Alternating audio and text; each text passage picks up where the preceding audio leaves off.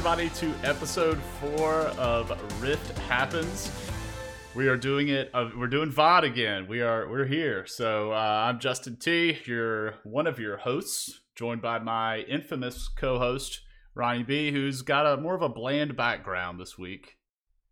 Yeah, hoping uh, you know, hoping the the background was the issue last week with my pixelated camera. Maybe maybe the flat orange with the you know with the little bit of white over here on the side. Maybe, maybe that'll it'll that'll fix it. I don't know. Now I'm I'm actually I'm back up at the school today. Uh, you know I'm not a teacher, so I don't get summer off like a lot of you guys do. So uh, I'm back up at the office, and my office is way less cool looking than my my game room at home. So yeah, thanks for thanks for shouting me out. I know this orange wall is going to be really fun to look at. Yeah, we got, to keep each other honest. yeah, absolutely. Uh, cool. All right, so episode four, uh, we're gonna mix things up a little bit uh, and do things out of order. Uh, we're gonna start with a brand new segment this week called "Things I Wish I Knew Earlier," and we've actually got some mailbag submissions from some of our listeners. I'm, I'm super excited about that. Uh, we're going to do a patch 11.13 check in. And then at the end, we're going to recap what's been going on in the Coach Rival season. So, uh, that being said, if anybody that is brand new that has stumbled upon our podcast, if you're unfamiliar with Coach Rivals, uh, we are a collection of high school and collegiate coaches all across the, the world now. We're now we're uh, we're international and uh, just pushing scholastic uh, esports further and just making it better. Um, you know, helping each other out, training new coaches up, getting experienced in the in the games that our students are playing, our student athletes are playing rather, uh, and just again just pushing the space forward. So you can check out more of that at CoachRivals.gg. Check us out at Twitch at twitch.tv/slash CoachRivals as well as our YouTube channel, that same channel name, Coach Rivals. All right, so that being said, let's hop into our first segment is things I wish I knew earlier. And this is kind of one of those where we're, we're looking at um, things that you really wish you knew earlier in League of Legends that uh, maybe you know, took your game to the next level, things that maybe you struggled with for so long at the beginning and then when you finally you know learned it it was kind of this light bulb moment and and ronnie i know we took two different approaches to this because I did get a sneak preview of your answers, uh, which is good. I, I, like it. I'm glad we're doing it. But we're going to actually start with you first. We're going to take your number one there. I'm going to slide this box down. Uh, hit us the first thing you wish you knew earlier in League of Legends. Ooh, fancy. Okay. Yeah. So, number one for me is uh, QSS, right? If some of you are wondering what that even means, right? Uh, I'm going to explain. Trust me. So QSS is a is an item, right? So it stands for Quicksilver Sash, and you may have heard it tossed around every now and then in your games if you're playing a specific champion. The reason I wish I had known about QSS earlier, and and and that I wish most new players uh, knew about QSS kind of when they get started is because of how powerful of a tool it is in certain matchups. Uh, you know, if you're playing it, uh, oh, I'm no, I'm noisy. Okay. No, no, you're good. No. no okay. No, I'm, I'm, gonna throw it at. Uh, uh, Robbie was saying, "Let open the door and let my dog in." Oh my gosh! Always hear his nails like hit on the on the laminate flooring. So. Oh, we love your dog. Yeah. No. Okay. okay. No, no big. I was like, oh no, I'm noisy. Let me check my sound levels. Okay. Uh, okay. So yeah, QSS, right? It's it's a very powerful tool. Uh, what it does, right? Let's say you get ulted by Mordekaiser, or you've been taken, you know, you're taken to the Death Realm. It's kind of the worst case scenario. Or Malzahar ults you, and you're stuck in place those feel really bad because there's not a lot you can do other than just kind of fight Mordekaiser in the Death Realm and help you come out on top, or you know deal with all the damage that you get burst from uh, Malzahar. Well, QSS is one item that you press whatever key you have it, you know, hotkey two, one, two, three, whatever, and uh, you are immediately cleansed from that ability. It works on a lot of stuff. Uh, doesn't work on everything, right? If you get knocked up or something, it's it's kind of still an issue. But if you're stuck in one of those weird uh, CC kind of moments and you want to get out of it, QSS is a really powerful tool to do that. And if you don't even know the item exists, right, this could be a game changer for you. It's only 1,300 gold. You can buy it, you know, midway through your match. It doesn't have to be your first item. But if you're getting picked on, it's a great it's a great thing to go towards if it's uh, you know one of those one of those really difficult matchups.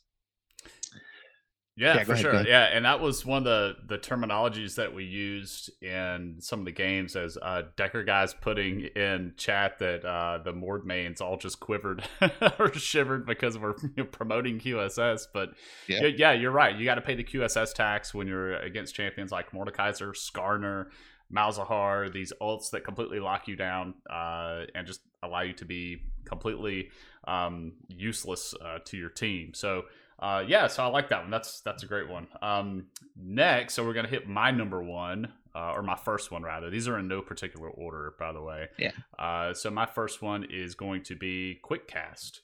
So this was something that took my gameplay to a whole nother level. Uh, so Quick Cast uh, available in the settings uh, allows you to use only one keystroke to activate your abilities as opposed to two different keystrokes. So uh, by default, you hit Q on the keyboard, you get an aiming, uh, I guess, uh, UI around your champion, and then you left click to be able to cast your Q uh, ability. Uh, quick cast allows you to just hit the keystroke, and then your ability fires in the direction of your mouse. It allows you to to combo abilities together. Uh, I felt more decisive and you know really you're, you're removing one extra keystroke in there. I don't use quick cast with indicator. I know uh, robbie might robbie's in the chat. He's saying quick cast with indicator? You know question marks. I don't use it. I know some people use quick cast with indicator for certain abilities like rumbles r uh, Viktor's e those those uh, lineup shots and they, they use those. I use quick cast for everything. Uh, quick cast on my wards uh, quick cast my my item actives uh, everything. It's just me. It's something i've gotten used to but it just it feels so good uh, to just aim your mouse and then hit the keyboard or hit your key on the keyboard real fast and your ability just fires. It keeps me from having to think about it too much and psych myself out with aiming. I just kind of trust my instincts and fire things off. Um, so yeah quick cast that'd be that'd be my number one. Good tip. Yeah I, you know uh, confession time right? Uh, i've been playing league of legends for 10 years right? Been playing since season one and uh, I don't I don't use QuickCast. I I prefer not to. I don't know if it's me because I'm I'm a boomer, That's right? It. Or That's it. Obviously, I've got you know camera unlocked. I do you know a lot of other settings. I've fine tuned. I got like the hot you know the hot keys for for pinging awards and all that. But I can't I can't wrap my head around QuickCast. That's a really good tip. And, and when you do master it, yeah, it's it's uh you're able to make those like point blank kind of moment to moment uh, decisions even faster than I am, which explains why you're gold and I'm not. So, uh, all right, that's, moving that's on a to lot, tip. a lot of luck. There's a lot of luck. yeah, yeah, that's that too. But uh, moving on to tip number two. Uh, okay, so for me, this was this was tough, right? I, I wanted to kind of dial into some items, but I didn't want to get too specific, right? The QSS thing is generic enough that it covers some stuff tenacity. This is for you tank mains out there, right? Your top laners, uh, uh, uh, you know, like your your CC uh, supporters, those types of guys, right? Tenacity isn't something that a lot of new players know about. Right? What is tenacity? So certain boots, certain items will help you build tenacity, and what what it essentially does is it lowers the time, uh, the duration of uh, certain CC types. So if you're playing against like Nasus, for instance, and Nasus uses his Wither ability. It's like a seven or eight second slow at like max rank. It's it's ridiculous. And uh, with with tenacity, you reduce the duration of that slow tremendously. So if you can stack up enough of it, I think Garen Garen can get the most tenacity in the game because his passives and some of his abilities and stuff give him passive tenacity. Um, I never thought I would say this word this much in a single uh, block of time, but tenacity, tenacity. No, um, it's it's a really cool uh, underutilized uh, stat, and I feel like a lot of people don't realize like, oh man, I'm dealing with all this CC. I guess we lose. Like, there's a lot of other ways to deal with it other than just like avoiding the ability or like flashing over a Morgana Q. Get some tenacity on on you.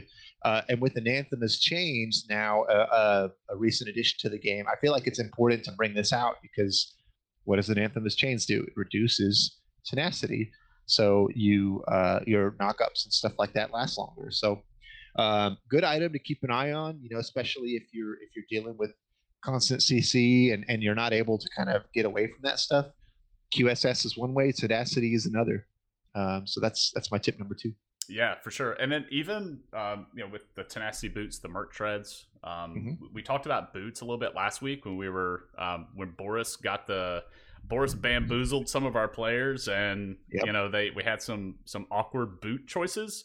Um, it, it, sometimes we look at merc treads, we think of merc treads like with the MR, but merc treads also has that tenacity uh, with it as well. So uh, you know, even if you're not necessarily scared of the magic damage, but you're constantly getting CC'd and constantly getting locked down, then consider you know potentially that those merc treads as well. Very cool. Yeah, I like that tip for sure. But Ronnie, we'll let you talk about uh, your last one, which was mute all. Yeah, yeah. Okay, so mute all, right? Um, big tip if you're playing solo queue. Not really important if you're playing team game. You know, so if you're if you're with a, a full party of five, you can kind of disregard this. But if you're playing uh, any role, jungle, ADC, support, whatever, and you're in solo queue, you're gonna want to use this. Uh, all is really really useful because people who are passionate about this game, right? They can be uh, they can kind of go a little overboard, right? We call that toxicity, right? That's something that is a lot of different uh, terms for it, but uh, you know that's that's one way to handle your emotions whenever you're winning or losing the game, and uh, it's it's not the best way, right? So to kind of just get rid of all that noise, to get rid of any uh, distractions, uh, you know, muting everyone on both teams, right? Your your team and the enemy team gets gets rid of all that stuff, and you can focus on you know getting your uh, you, you know your gank timers, getting your jungle cleared out, whatever it may be so muting all, you can still use pings when you do this. This just takes away the whole kind of troll element of League of Legends entirely. There's no way that people can kind of, you know, mess with you too much after that. Uh, Riot's even placed uh, uh, timers on ping, so people can't just spam ping you endlessly. They eventually get kind of timed out.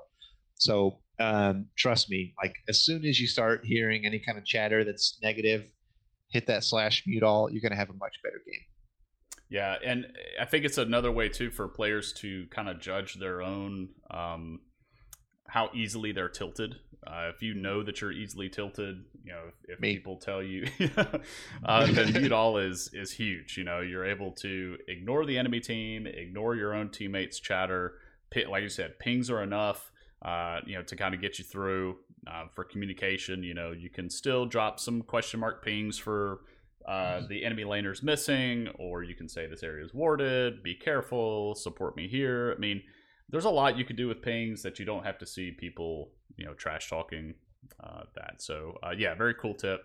Uh, my last one would be proper CSing um, you know, whenever I first started playing, and then when I see some other players when they very first begin, uh, one of the things that they do is just mindlessly auto attack the minions, thinking like, ah, there's an enemy, I must wail on it, and you just attack, attack, attack, attack nonstop. But you're not actually slowing your attack down, or like maybe stopping attacking for a second to make sure that you're guaranteeing that you last hit it to get the gold from it every single champion has a different auto attack wind up animation uh, so timing those can be really difficult. I think anivia is is one that's kind of tough. I think karthus is another one. Um, but for adc this was really big for me because i had to you know all those wind up animations are very different you know slightly different. And then timing those uh, correctly so that I see the minion's about to die, let me attack that one. Um, and then changing targets to make sure that I'm attacking the minion that my minions have been wailing on and right right before it dies.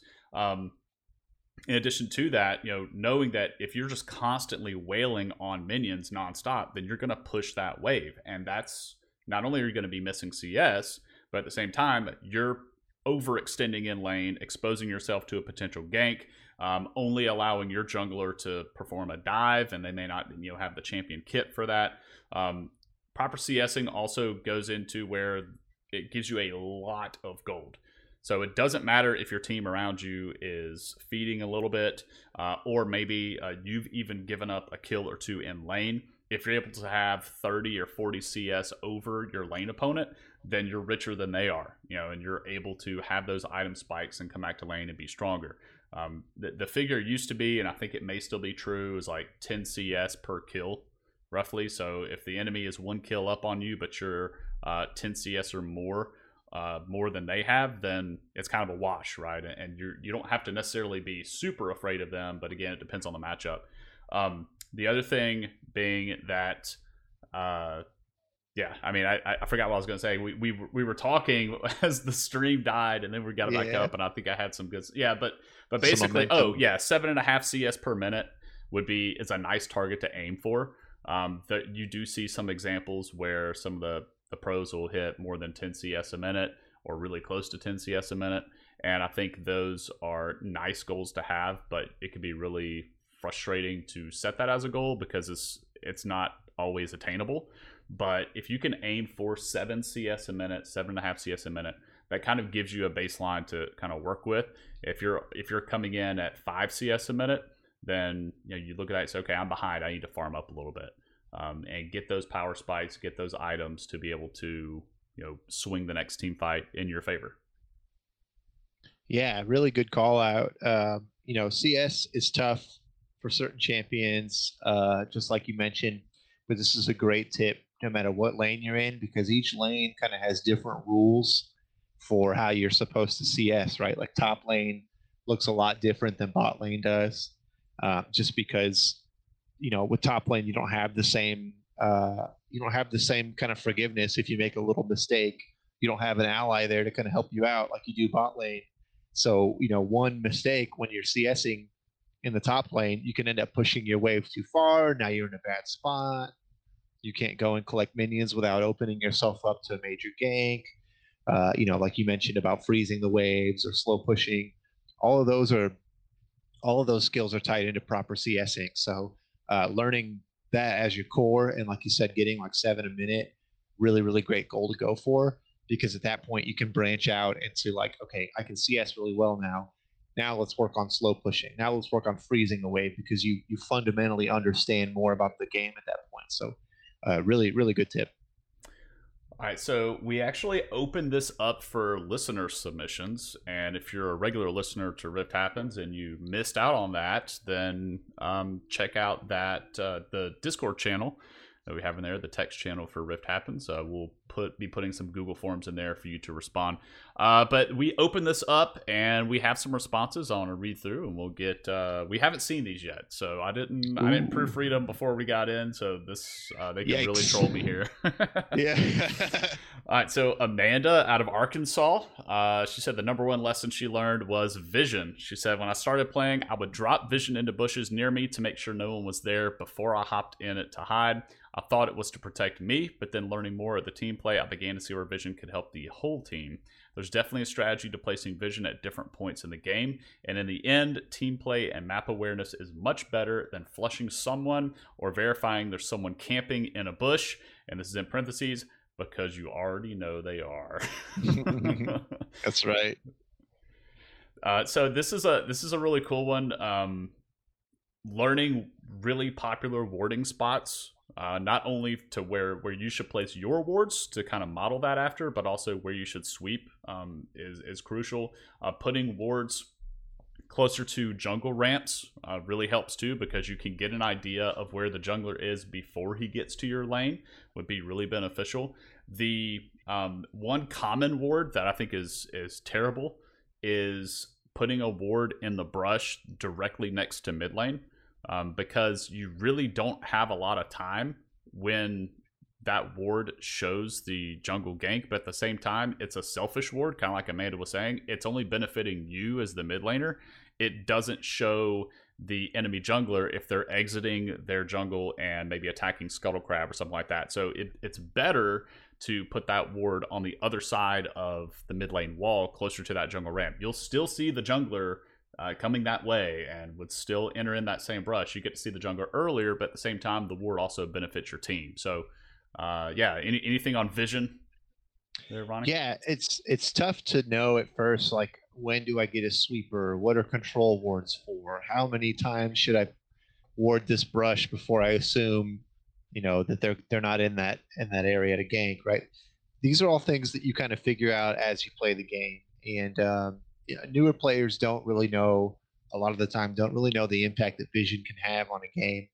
And uh, yeah, like to Amanda's point, there there are selfish wards and there are selfless wards, right? You're your typical support champion is going to be placing, you know, more wards than most other players, and most of the wards they place are defensive wards or they're used to kind of like help out other players on the team. So usually if you're playing support, you kind of get that warding is your job. But as you play League of Legends more and more, you realize warding is is is a team sport, just like everything else in League of Legends. So, uh, great tip, and uh, I like the call out there on the selfish on the selfish wards. We've all done that before, so really good call out, Amanda. Yeah. All right. Next, we have uh, Mr. Robbie Hernandez out of Texas. Uh, throws Ooh. the tip. The number one lesson he learned in League of Legends that he wish he had learned earlier was that you can actually sell your items. Good one. Okay. I like it. Yeah, I mean, especially if you know you. I mean, if you if you're still in Fountain and you bought it, you can undo it. But yeah, having there, there's some really uh, kind of niche uses of this too. Like if you buy a GA and then you leave base and then you die, your GA gets popped. Uh, you no longer have the passive of it. People would go back, sell the GA, and buy something more useful for the next team fight, something that would give you a passive that would that would help out. So, yeah, I mean, um, even stuff like Cull that's designed to be sold uh, things like that. But uh, yeah, we may have to. Yeah, Guardian Angel. I have uh, somebody in chat. GA. Yeah, Guardian Angel. Uh, Patty's asking in chat, what is GA? So I, keep forgetting that I'm using. Sometimes I use uh, acronyms. Uh, but yeah, other things. yeah, Coach Mustang I think is in chat too. Talking about Zz'Rot was another one. just yep. just buy it and drop to defend your base, and then once you're you're good, sell it, and then you know buy something else again. at in game for like hard carries ADCs. Uh, once you're full build and you're still you're sitting on another 3500 gold to sell your boots mm-hmm. and get another item that has movement speed on it but also gives you additional stats like attack speed or another passive or ad um, is, is something else uh, really cool you can do yeah yeah really cool it never feels good to sell your items so most new players wouldn't even know that was an option i bet yeah that's a really good tip robbie uh, you know, uh, when you sell them, just to be clear, when you sell your items, you don't get the full value back, right. which is why it doesn't feel so good to sell them, right? So, so guys, this isn't like a secret strat that you didn't know about. If you're if you're new to the game, don't just sell all your items halfway through the game and then get you know five new items. It doesn't work that way. You're gonna have a tough you're gonna have a tough game. Um, but in the right circumstance, right, it, when it, where it does make sense to sell your guardian angel after you've used it, the cooldown is four minutes or whatever it is uh, you know, yeah, get it out of there because it's doing you no good. And get something else that'll make an impact in the next team fight. Uh, and, and the boots one, that's uh, a lot of people don't know about that. The boots one is a uh, a really good trick. It's good too if you're using uh, high mobility type junglers like like Zac. Mm-hmm. Doesn't need boots end game because you're slingshotting in and around and uh, whatever. So sell the boots. Make sure you've got something else more impactful. You know, get a get an elixir if you need to, whatever. But uh, yeah, yeah, really good tip and getting rid of those starting items like Dorn's blade, Dorn's mm. shield, Dorn's ring. Uh, yeah, yep. get them out of there. All right, uh, next, uh, this one's gonna echo something you'd said earlier. Uh, Decker out of Mississippi. Number one lesson was mute all. So hey, you've got a yeah, right. you've got a friend in that one, uh, and I would agree that one's a, that's a huge one. Uh, we have Piper Maru out of Kentucky. Number one lesson you learned in League of Legends. You wish you had learned earlier. she said how to play with an unlocked camera how to use pings that's preferable to mute everyone. I said number one lesson. She's given she give she's given us like five really good ones. Uh, it's better to play with friends and uh, watch videos first. Let's talk about the unlocked camera um, because she listed that one first. But unlocked camera, uh, pretty big. I, I, know you said you play with unlocked camera, so which is good. I do as well. Um, but because you know I'd mentioned some stuff earlier like attack move and quick cast that you know we're we're on two different pages with that, but uh, definitely unlocked camera takes some getting used to. Uh, dragging your mouse to the edge of the screen to bump it, move it around. Um, you know, being able to see further down the lane than you would uh, regularly, just with that locked camera, is is really huge. But um, when you do that, you also may want to learn your hotkey for center camera on champion. Uh, by default, I believe it's spacebar. So anytime your screen flashes red, if you're like looking at another lane or something like that, and you see red, just you know hold spacebar real quick, and then the camera will lock back onto your champion.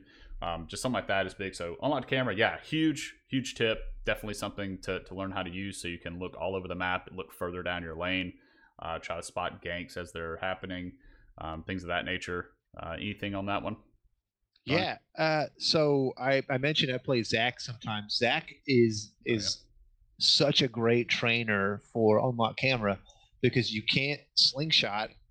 You know, once you get to like max rank, the slingshot is so long that if you're using a lock camera, you're not going to be able to accurately see where you need to land. So play some Zac, right? And I guarantee you'll you'll uh, you'll learn how to use it pretty quickly because you'll you'll have to.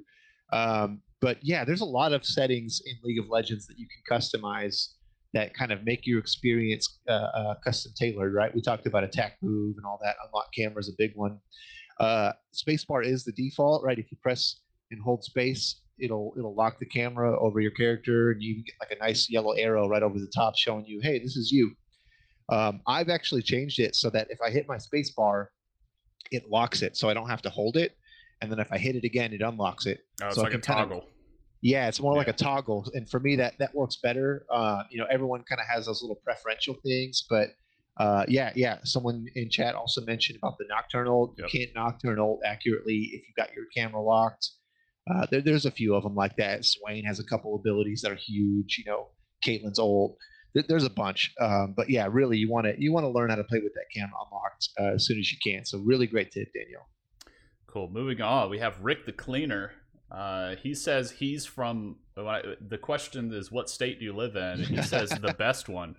So I really, I, I didn't know Rick was from Alabama. I thought he was from oh, Texas. Wow. So uh, roll tide. Uh, his oh, number wow. his number one tip here is I wish I understood the different phases of the game in the early days. I was five or six levels in before I looked up an internet help guide and said, "Oh, no wonder everyone was so mad at me. I was a roaming jungle ADC minion stealer who didn't care about lanes." Oh, uh, no. He has some other ones in here, and we'll come back to it. But he says also RP and Essence. I had no idea until about level fifty, and then boom, I hit the loot button and had to open an hour's worth of worthless stuff. I'm sure I could have combined items and re-rolled a few things. The reward system can be complicated at times.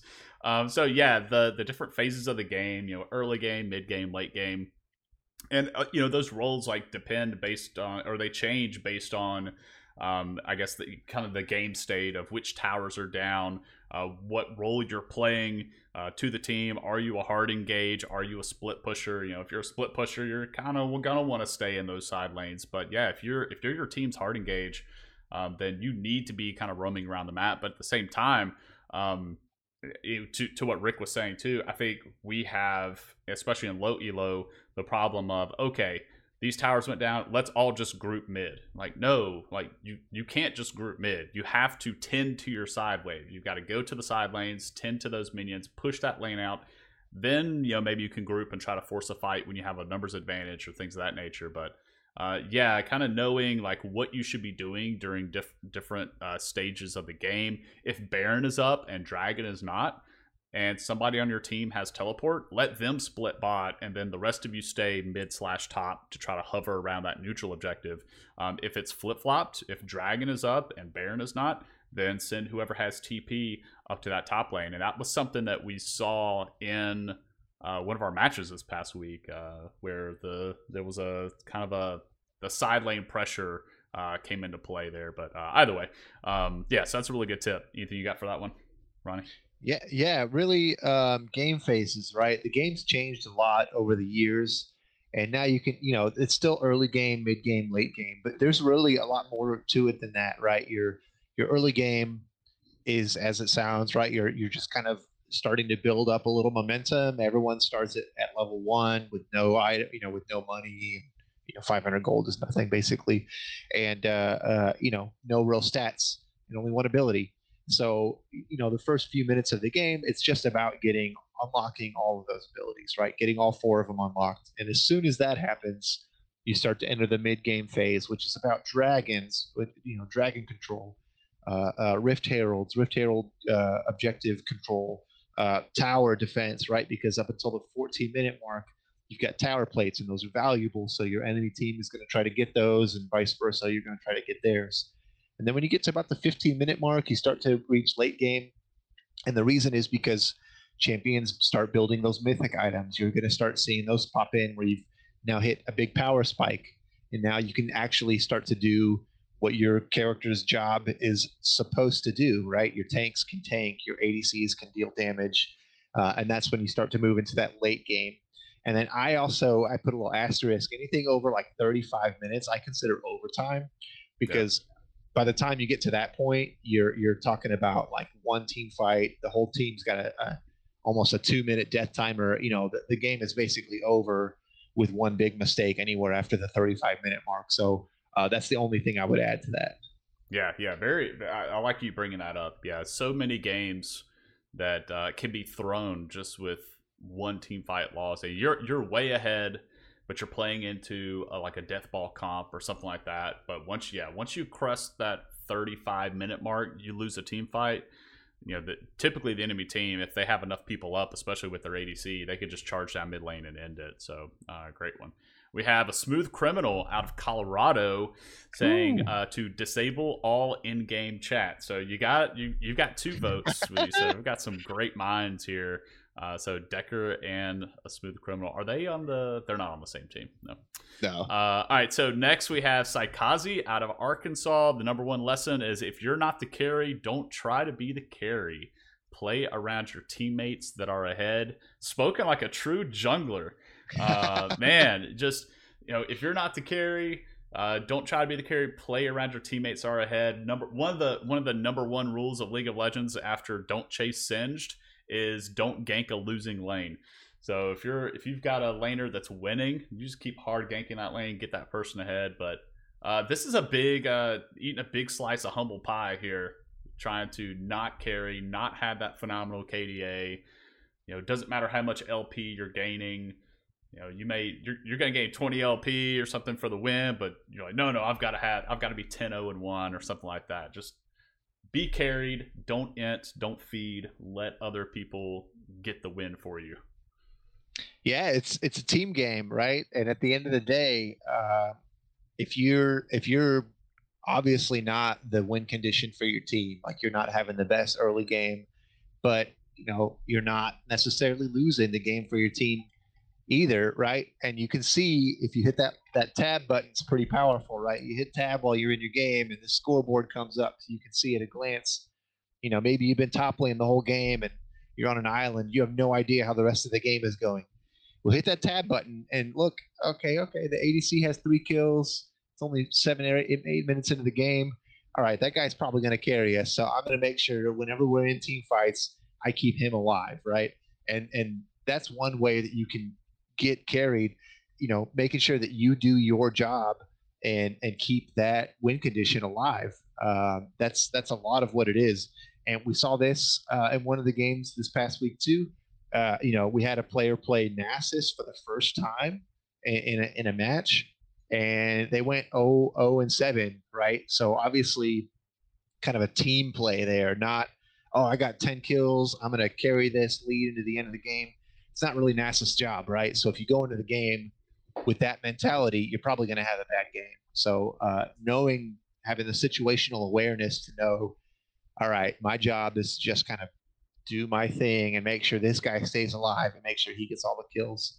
And uh, they won that game too. So uh, perfect example. Yeah, shout out to Cartera there, bringing out the oh. Yeah. Uh, she had played uh, Cho'Gath for a few games. Uh, and then our final listener submission is Mathieu Ledoux. I'm a. I tried it. I tried Matt. Uh, you live in. Uh, he lives in California. The number one lesson learned in League of Legends is similar to what Amanda was saying: never face check a bush past the river unless you have teammates nearby. And yeah, that's exactly right. If if you don't know where the enemy is, they're likely right there. Like they're likely in that brush. Don't face check uh, and then I know Patty and I were talking in the Discord earlier in the week about uh, face checking and you know defining uh, what that is. She found a cool video. Uh, I think like Nevercake or someone uh, had posted something. But yeah, yeah, face checking, face checking, always bad. Yeah, and you think about it, right? Oh, what could happen? You know, they don't know I'm here. I'm in the fog of war. I'm just going to go over here and place ward in a minute. Well, you don't know if you've walked over a ward and the entire enemy team is now setting up an ambush because they know you're about to walk into this brush like a like a doofus, right? Like we've all been there. We've all done that. Like, oh, let me just see what's up, and then boom, there's five people in this brush. How did that happen? Like, why is Cho'Gath here? He's humongous. How does he fit in that brush? Doesn't matter, right? He was in Fog of War. He was in the brush, and now you're dead. So uh, yeah, definitely never face check. And oh, and the reason why you heard mute all three times is because it's such a good tip, man. I'm telling you. Yeah, that one won. I mean, if we were to do a, a vote and we were to put all yeah. these out, we don't even have to, but if we were to put all these out on a Google form and have people vote, apparently mute all uh, would have won. So uh, we're going to move on. Let's do a little patch 11.13 check in. This is from leagueofgraphs.com. Really cool website uh, that you should be using if you want to get an idea on a champion's popularity, uh, their win rate, ban rate, uh, items that are being used, most common summoner spells, things of that nature. But uh, right now, still topping the charts. Uh, Ezreal as far as most popular champions. Uh, Ezreal, Lux, Yasuo, you know, th- these are the champions that have the most skins right? Um, yeah, but true. so so yeah. Anytime Riot is you know looking like, hey, we need to you know uh, pad the coffers a little bit more, they release a, a, new skin for one of these champions. Akali hovering down at the bottom, but Sett is sitting there too in fourth. Sett does not have a lot of skins. Sett a relatively new champion, um, but this kind of a mirroring some of the things that we're seeing in uh, our own season. Highest win rates. Uh, I want you. Uh, we're going to point to the Nocturne there. Second highest win rate right now, 54.22, uh, percent, followed by Yorick, which is something we talked about, right? With uh, the Hullbreaker mm-hmm. changes. Talked about Yorick possibly being up there. Brand, huge AoE, uh, team fight support, uh, dropping the R down. And then you can see some of these others. Uh, Zed, highest ban rate. Morgana, second highest ban rate. So I just kind of want to see this is global, okay? So this is global from um, from League of Graphs. So this is not coach rivals. It's just kind of the state of the patch right now. And then if you look in the bottom right, what do you see down there, Ronnie? Ooh, unbench the Kench.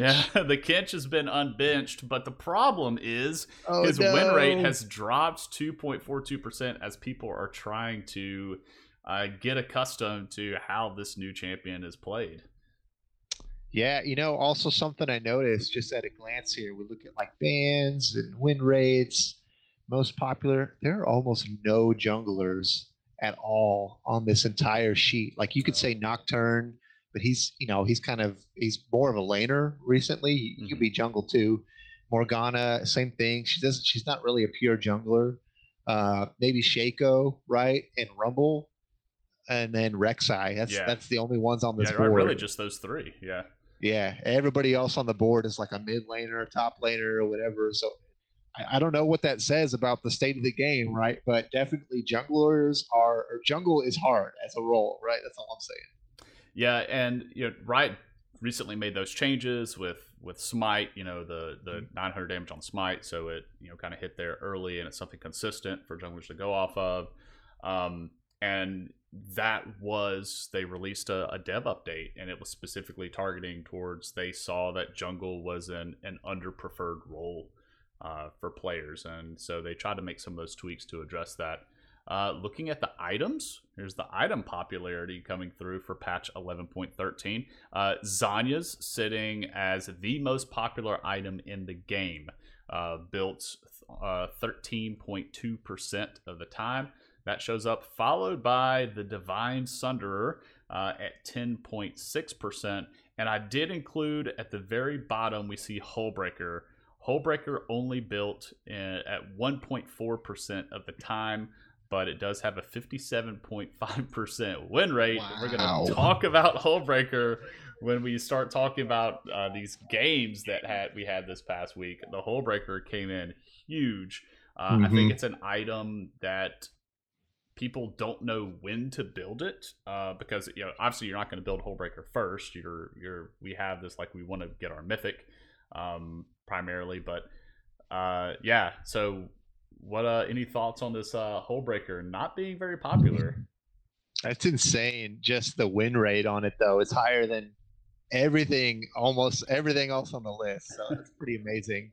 Uh, Yeah, I think that's uh, Sterak's Gage. That's still higher. Uh, so so pretty impressive. But uh, yeah, Hullbreaker, right? It's a new item. People are trying it out, and and uh, for the win rate to be that high, it's obviously like people understand what the item's job is, right? Like you're not building this as uh, you know uh, the support character on your team. Uh, it's very clear this is a solo laner's dream. This is really a top laner's thing, and so already you're getting only twenty percent of of uh, the champions on any given team are really going to be viable at building this. And then we talk a little more about how it's not for all top laners, and you kind of have to draft around the idea of split push. Mm-hmm. So that kind of ties into that even more, where you know a lot of the reason that Riot added this item, you know, uh, arguably is because split push is a very underutilized win condition in League of Legends right now. So adding something like this to you know to the core elements of the game and allowing this to be something you can unlock at 15 20 30 minutes in uh, you know whenever you decide to build it depending on on the rest of your team's uh, makeup right? It's, it's going to be i think one of those items that becomes a, a staple uh, to, to top laners if if the game moves the way riot wants it to. So uh, good thing to keep an eye on for sure and shout out to uh, that Decker guy in chat who's mentioned Tahm Kench has the new champ syndrome. That is 100% right. When these new champs uh, get, or champions get reworked, or a brand new champion comes out, they typically get spammed, and people, as people are still trying to figure out how that champion gets played. So we do have stats and data specifically on Tahm Kench for patch 11.13. And uh, Ronnie, you called it uh, top lane popularity uh, 51.1% of the time, uh, Tahm Kench is going to the top lane, and that's his highest win rate is in the top lane. Finally, man. Yeah, you know, it was my second take to be fair. At first, I was like, yeah, he's going to be the ultimate support, and I look like an idiot. So, uh, no, the the top lane uh, emphasis, I love it because Tahm Kench isn't fun to play against uh, when he's in a duo lane and more importantly to riot he's not fun to watch because viewers you know viewers have been complaining for a long time oh this is really unfun you know like I, am not enjoying this. Oh he's gonna devour him. Oh no no one saw it coming. Uh, so it's it's really like uh, choreographed and like not fun to watch. So i love that they're now flipping his uh, his skills. They're putting him in the top lane and you can see it already almost twice as many top lane games as support his his previous preferred role, and I think that skew is only going to continue to to widen uh, as we go. Yeah, I, I'm I'm very uh, offended by the 6.5 percent of games going in the AD carry position. What is what is wrong with people? yeah, right. I know that's like uh, the only thing I can think is like maybe that's like fat. They're counting those fasting Senna games or something. But even oh, then, yeah but even yeah, but even then, like that's so obscure. Like I can't believe even six percent of people are still doing that. um, you know, also if you're if you're on Reddit, check out the League of Legends subreddit. There, there are many clips where there's a one percent health Tahm Kench taking on a hundred percent health champion. Like I saw one one percent health Tahm Kench takes on a hundred percent health Riven, and the Tahm Kench doesn't die. He he wins the duel wow. with the full health Riven with next to zero health. Uh, so yeah, he's uh, people are trying to figure him out. Uh, so good shout out from that Decker guy. As pe- more people try to figure him out, we're probably going to see uh, his. Hopefully, that win rate will increase instead of decrease. Mm-hmm. All right, so before we get into Coach Rivals specific content, I want to remind everybody about the Gwoop Esports Enablement Grant. So, our friends over at Gwoop, that's gwoop.com, G W O O P uh. They have an esports enablement grant that is eligible, uh, or all academic esports teams and programs are eligible to apply. Uh, 100% free to apply. The deadline for that is coming up in about two weeks, so July 15th will be the deadline. There is a $5,000 grant and a $2,500 grant available. Find more information about that at gwoop.com slash grant. So shout out to them. Thank them uh, so much. And check them out if you're looking for uh, kind of a training platform for your uh, players, especially if they're brand new uh, to PC gaming. Uh, get them used to using their keyboard and their mouse. Um, I know I've got a new player potentially coming in to uh, collegiate that is coming from console, so may not be as used to keyboard and mouse. So may throw have, have to throw him on a group and get him used to you know the, the accuracy and the aiming uh, with the mouse as opposed to using those joysticks. All right, standings through three weeks of Coach Rivals. We only had two matches to review this week, so we're saving that for last. But standings through three weeks, we had Team Coach Diff sitting undefeated, sole possession of first place, all the way at the top, 3 0, followed by Hotline Ping sitting in second place with two wins, one loss. Just good enough, and Team Tragedy tied for third at undefeated, 2 0. Deathcat for Cutie coming in one and two, tied with the team on the right in fifth with one and two, and then Immortals and Spawn of Baron uh, still hunting for their first wins at zero and three. So our very first match for this past week was Deathcat for Cutie versus Coach Diff. As a shout out to Rogue Otters on the phenomenal editing job that he did after Pro Draft. Uh, that is not an Alistar that your eyes are deceiving you. That is a Morgana or a more six, uh, if you will, right there above. more six. Wow. Yeah, when this came through, I was like, you know what? No one's going to be able to do that any better. We should just use that. I'm glad you did. This is perfect. Yeah. Uh, yeah, I, they I meant to do it last week, or actually I didn't do it last week. I, I put put him in, and somebody called me out. It's like, why didn't you use Zach's editing? is it not good enough? So, so, funny. I had to bring it in this week. Uh, so yeah, so we had Deathcat for Cutie on blue side, Coach Diff on red side. So kind of catering to some of our maybe uh, less experienced listeners. I don't think we've ever really talked about this before the advantage of being blue side or red side. Uh, on blue side, you do open up with uh, the very first ban, uh, but you also get the very first pick, the priority pick. And we saw that come through for Deathcat for Cutie. Uh, the advantage to being red side is you have the very last pick and champ select, uh, and what people commonly use for counter picks. So if you know you're going against an opponent and you're both vying over this one really strong pick, maybe there's a champion that's that's in common between your team's champ pools, and you don't mind showing that champion first because you think it's so absolutely busted, you're not afraid of it getting counterpicked. Uh, then you want to go blue side and maybe force them to throw a ban that way. If they don't, then you get to lock it in right away as soon as the pick phase begins. So either way, so Deathcat for Cutie, we do see the bands coming out. They banned out Sett. Hallelujah. Somebody banned Sett against Coach Diff, which they've shown, you know, a smooth criminal. And uh, Hernandez teaches have both been playing uh, Sett and show that they're very competent on that champ. Diana coming through, and then we saw the Mundo ban.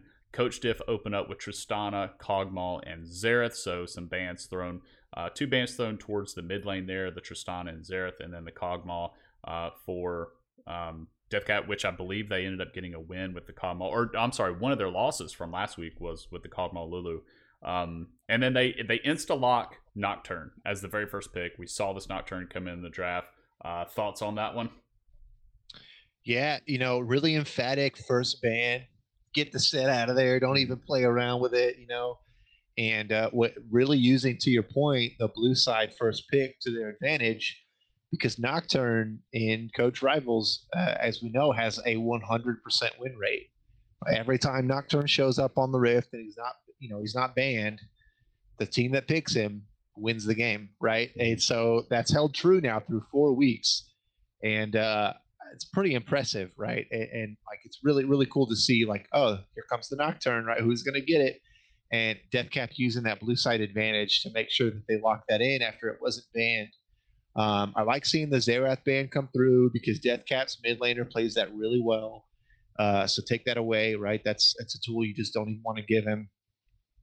Um, and then yeah, the uh, uh, the Alistar pick threw me for a second because I'm like, oh, we get to see Alistar for the first time. And it was Morgana, uh, which is fine, right? Morgana is also great, right? We see a lot of Morgana here, either picked or banned. Um, but yeah, I, I like that. I really like the kind of uh, the handshake there, right? Like uh, Deathcap says, we're going to get rid of the Sett. We can't get rid of everything. So yeah, sure, you're going to get the Viego, but we don't. And, and, so Coach Diff says, all right, well, you gave us the Viego. We're not going to let you know where it's going. So all three of their first picks, right? They go Viego and then support bot.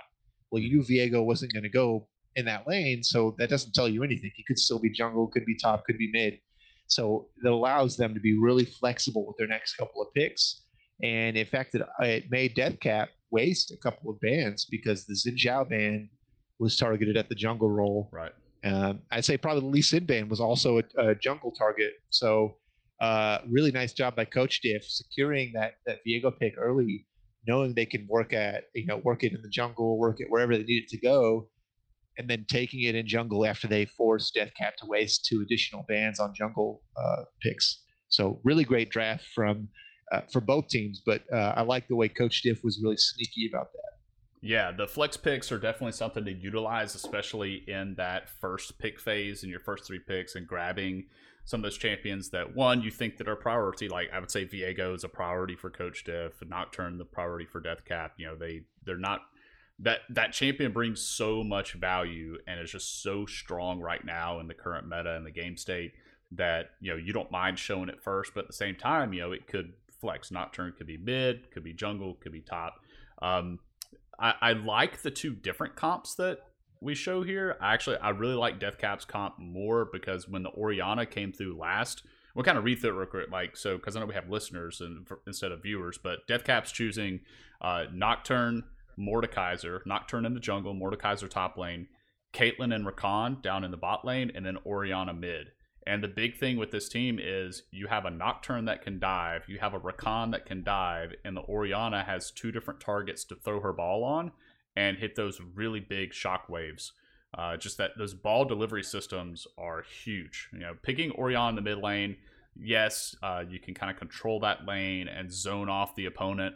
But one of the big things about picking Orianna is having teammates that will synergize with it, where you can throw your ball onto that teammate, and that teammate can then dive onto the back line where you catch those those really key shock waves on the enemy bot on the on the enemy uh, carries essentially, and then wiping them out, and then it's just cleanup duty from there on out. Over on Coach Diff side, we have a very different team comp, right? They they don't have a death ball comp. They've got more. They've got a lot of CC in the bot lane uh, with the Varus and the Morg, so they're willing to root people in place. So almost like picks there. The Anivia scales really hard in a late game, has a lot of wave clear, and then the Gnar uh, as well. So kind of the situational front line. So neither one of these teams really have a strong frontline champion. You know, Gnar has to be in Mega to be really tanky. Other than that, he's just a ranged Yordle throwing a boomerang at you. Mm-hmm. Uh, so I think I mentioned that in the cast too. These teams are are kills are going to happen very very quickly. But I think the execution for Deathcap for Cutie is easier because you throw ball on Nocturne, you throw ball on Rakan, dive in, throw the shockwave. You know that's that's our bread and butter or on Coach Diff, I think it's a little more difficult to execute uh, because you have some really cheeky stuff where you can Gnar in, throw up the Anivia wall, and then mega Gnar them into the Anivia wall as opposed to just terrain. Uh, you have the lockdown there. I just the lack of a front line uh, makes things very volatile for both of these teams. Yeah, immediately after the draft, when I saw the Rakan Orianna come in, at the end for Deathcap. I love that combination. I feel like Rakan's one of the best ball delivery systems, aside from maybe like Jarvan. You know, Nocturne also in this game is a really good one. Alistar, right? There's a few that are just really good at doing that because they their job is get in, knock them up, right? Get in their face. Uh, well, yeah, Rakan's got that built into his kit, and so I loved seeing that come in. So I, I did really like the draft by Deathcap. Uh, when you're going to beat an undefeated team. You're going to have to throw some curveballs at them, and uh, I think I think seeing the first ever Rakan come through, uh, and then of course, like I mentioned, knocking in that uh, locking in that nocturne. Uh, I think th- those were really good bookends to their draft, right? Where you said, "All right, we started really strong, we finished really strong with the Rakan pick at the end too." I really liked their draft overall, and I think it kept Coach Diff on their toes. And it did it just enough because the winner of that match, Deathcat Free Cutie, was able to take down the undefeated first place team in the league. Coach Diff did drop, um, but it was a it was a banger, uh, back and forth. I have a question, yeah. Chad. How many unique champs? We're gonna get there. That's that date is coming up. Uh, Deathcap did win in 37 minutes and 10 seconds. Uh, yeah, so eclipsing that 35 minute mark that you mentioned earlier. And that is exactly what happened in this game. They passed that 35 minute mark, and it really came down to that one team fight. Yeah, it was, uh, man, I have so many notes. I have so many notes on this game. Um, without going into everything, right? You're your your your your call out at the 35, right? The teams traded objectives at that point. Mm-hmm. So uh, it was like Baron picked up for Team Coach Diff, Dragon Soul picked up by Death Cap, right? At the same time, and then they were like, "All right, let's fight." And it was sure enough, it was it was one heck of a uh, an ending. But but if we if we wind it back a little bit, I liked seeing. Uh, we talked about the the pick bands. I like seeing the first ever Viego jungle. Uh, we haven't seen Viego in the jungle yet, right? We've seen top lane, mid lane, but this is the first Viego jungle, if I'm not mistaken.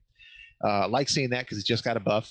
So uh, good job to to take advantage of that. Um, I really love seeing Shiny Ninetales on the Caitlyn. Mm-hmm. Uh, he's played a couple Caitlyn games now, and they've all been really solid. You can tell he's very well versed on this champion. And uh, it, you look at the score line too: eight, two, and eight. Uh, you know, lowest deaths, most kills on his team. Pretty strong performance, I'd say. Um, uh, but yeah, to your point about how close this game was, at 10 minutes in, there was only a 300 gold difference. Uh, uh, Robbie had a huge early game uh, play with Gnar. You see by the end of the game too, most kills on his team, really kind of putting the team on his back uh, with uh, with a huge uh, performance on uh, on Gnar. I don't believe we've seen him play the Gnar, but maybe one other time. So really cool. I think it's mostly banned against him. Yeah, that's what it is. It's always banned. Yeah, so uh, really cool to see him bust that out and have a great game. Um, and uh, uh, Robbie's letting us know it's the second Viego game uh, in the jungle. So my mistake, yeah, second one, and they've both been losses. So mm-hmm. interesting. Um, okay, so uh, again, big dragon fight around like the 12 minute mark, right? TP from Robbie comes in, they get three kills. It was a little before the 12 minute mark, actually. They get three kills and the first dragon of the game. So Robbie coming up huge on that Gnar, uh, making his presence felt in these team fights. And uh, yeah, he's uh, he's probably going to earn a few more Gnar bans after this. We'll see.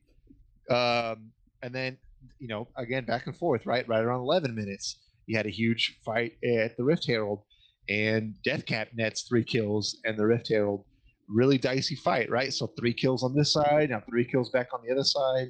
Uh, these teams were kind of back and forth, back and forth. Uh, a couple of uh, couple of scrappy fights really could have gone either way. I saw uh, maybe once or twice that the Nocturne pick, uh, uh, the, the the timing on the shield was just a little off once or twice, and you, you kept getting picked off uh, uh, by by getting CC'd when you, you, maybe your shield's on cooldown. I'm not sure, but the shield does negate one form of uh, uh, you know CC or something like. If you're walking into a Veigar cage, you can just basically negate it. Uh, it didn't didn't the timing wasn't exactly perfect on it, but really good performance overall. Um, let me see a couple other notes before I before I send it back over to you. Uh, first turret wasn't until like the 19, almost the 20 minute mark, which is really late mm-hmm. for first turrets uh, we, would already gone, We'd already got the second Drake off the board by the time the first turret went. So uh, really late first turret. Teams were, were happy to just kind of, you know, stonewall and stay stay in their lanes and make sure nobody was going to get past them. Um, you know, big ults from Rakan.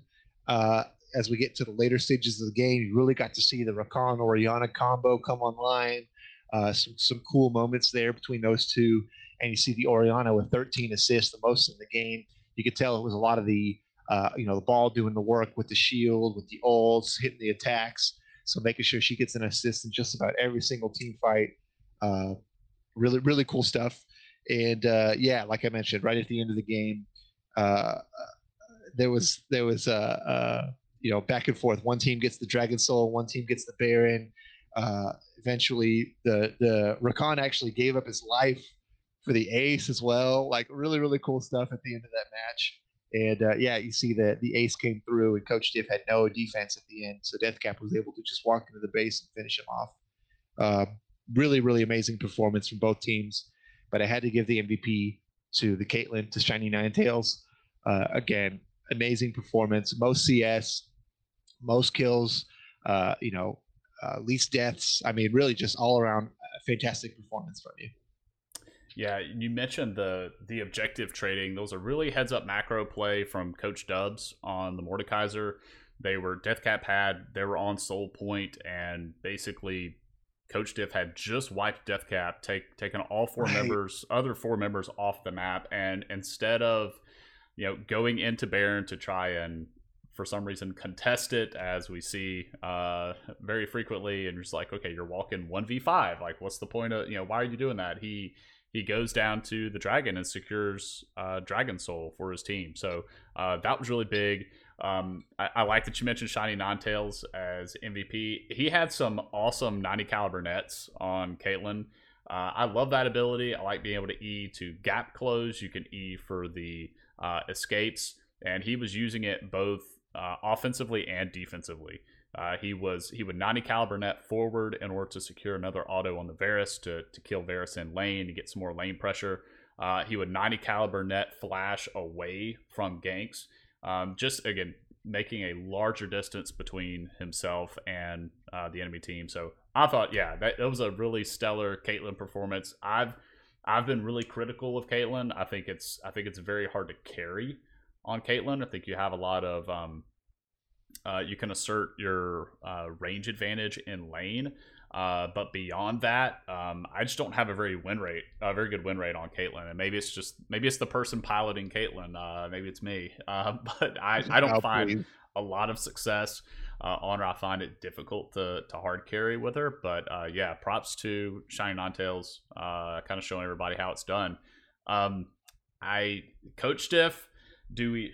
I don't know if I don't know if we call it a throw.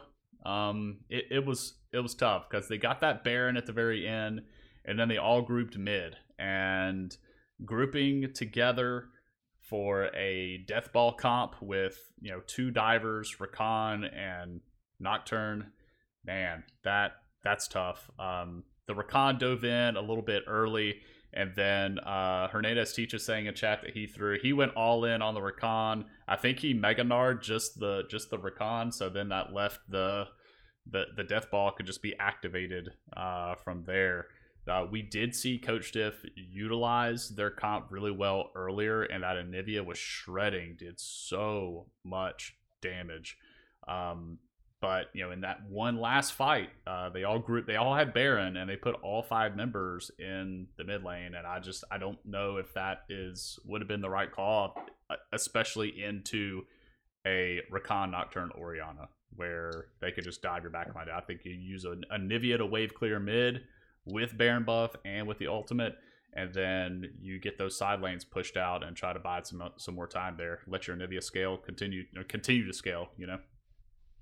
Yeah, that's tough. I mean, you can see how close this game was, right? Nobody had like 12 deaths or something, right? Like there wasn't one person on the team that was like dragging everybody down. Really, it was a, a really valiant game from from all 10 players. And Robbie and chat, oh man, I threw like, bro, that was only your second death the entire right. game. yeah. Like you you had a fantastic game, man, to be honest. It's just you know, one mistake, like we talked about, when you get to that 35 minute mark, one mistake is all it takes, and one pick is all it takes sometimes for you to lose the whole game. And uh, yeah, we saw that really coming big uh, here. But uh, you know, no no shade to you, Robbie. Like you had a really great game, man. So I know you want to put the loss on your back, and, and you know you're you're a good team player, but uh, you know the loss stinks. It just is what it is. But you know, don't beat yourself too, up too much because you had a really good game. Yeah, and the the storyline in this game was massive too, and I, I, was I had the privilege of casting this one, so I was constantly talking about how Deathcap is. They went 0 and 2 the week before. Both of their losses were sub 25 minute losses. They they got put through the ringer last week. Uh, obviously, their mental was had to have been taxed with that. So for them to come in and take down the undefeated number one team uh, was huge. So shout out to Deathcap for Cutie uh, taking that win there over Coach Diff. Um, yeah, yeah, no, no favoritism one way or the other. I'm, I'm clapping because I'm like, yo, Deathcap, y'all stepped it up this week, man. That was a really, really great game. Yeah, they, they came to they came to play for sure. So that's a good bounce back yeah. for them moving forward uh, through the season. And we had one other game played this past week, uh, and I'm gonna try to be. I, am gonna. I've got to limit my speech on this one just because, uh, again, the, we don't want the bias coming through. But uh, Team Tragedy 2 and 0 was taking on Team Just Good Enough, JGE for short. Uh, they're also coming into 0. So we had the battle of these two undefeated teams. Uh, looking at Champ Select, uh, Tragedy had Blue Side. Uh, so first pick, but we do see the Nocturne getting banned out from JGE. So first prio pick from Tragedy was the Xin Zhao uh, coming through. I think this is the first time we've seen Xin Zhao in Coach Rivals. It's um, has been banned before, but this is the first pickup uh, for Xin Zhao. And then Just Good Enough follows up with Xayah and Viego. So that Viego showed up again. Again, Viego, we have no clue where Viego was going in this one.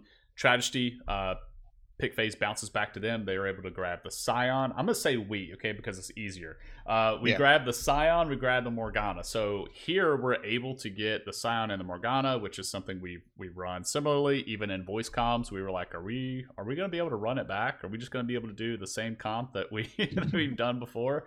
Uh, so Scion Morgana comes in, just good enough follows up with the Annie in the mid lane, uh, a great uh, safe uh, mid laner, able to farm well. And then uh, Tragedy rounds out their comp with Sett and Sivir.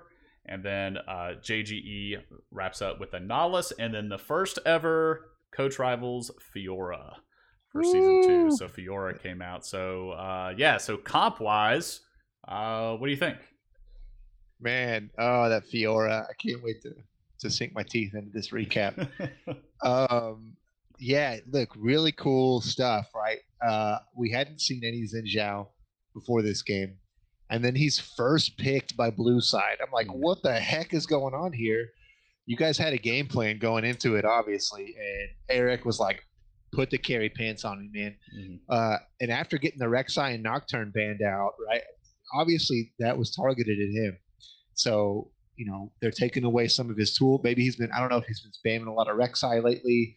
Uh, but to take away a champion that no one's played, and then to take away the Nocturne, right? Everyone everyone wins with Nocturne. A couple of good bands, but the the Rek'Sai band, I was like, hmm, this might be something that they they sussed out. I don't know. Uh, and then and then the Lux band came through, right? Really cool stuff. Uh, I love seeing that first pick on the Xin Zhao though because it's such a bold pick, man.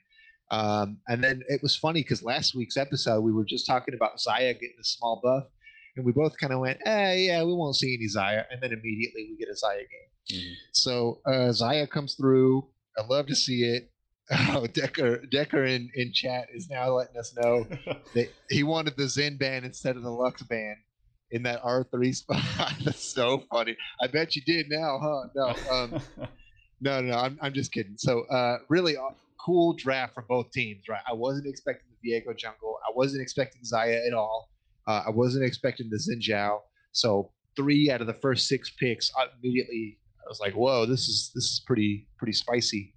And then uh, yeah, the Sett Sett's been a constant, right? He's he's basically been in in every game, either a pick or a ban, just like Morgana, right? So you see a lot of these like contested picks coming through for Team Tragedy.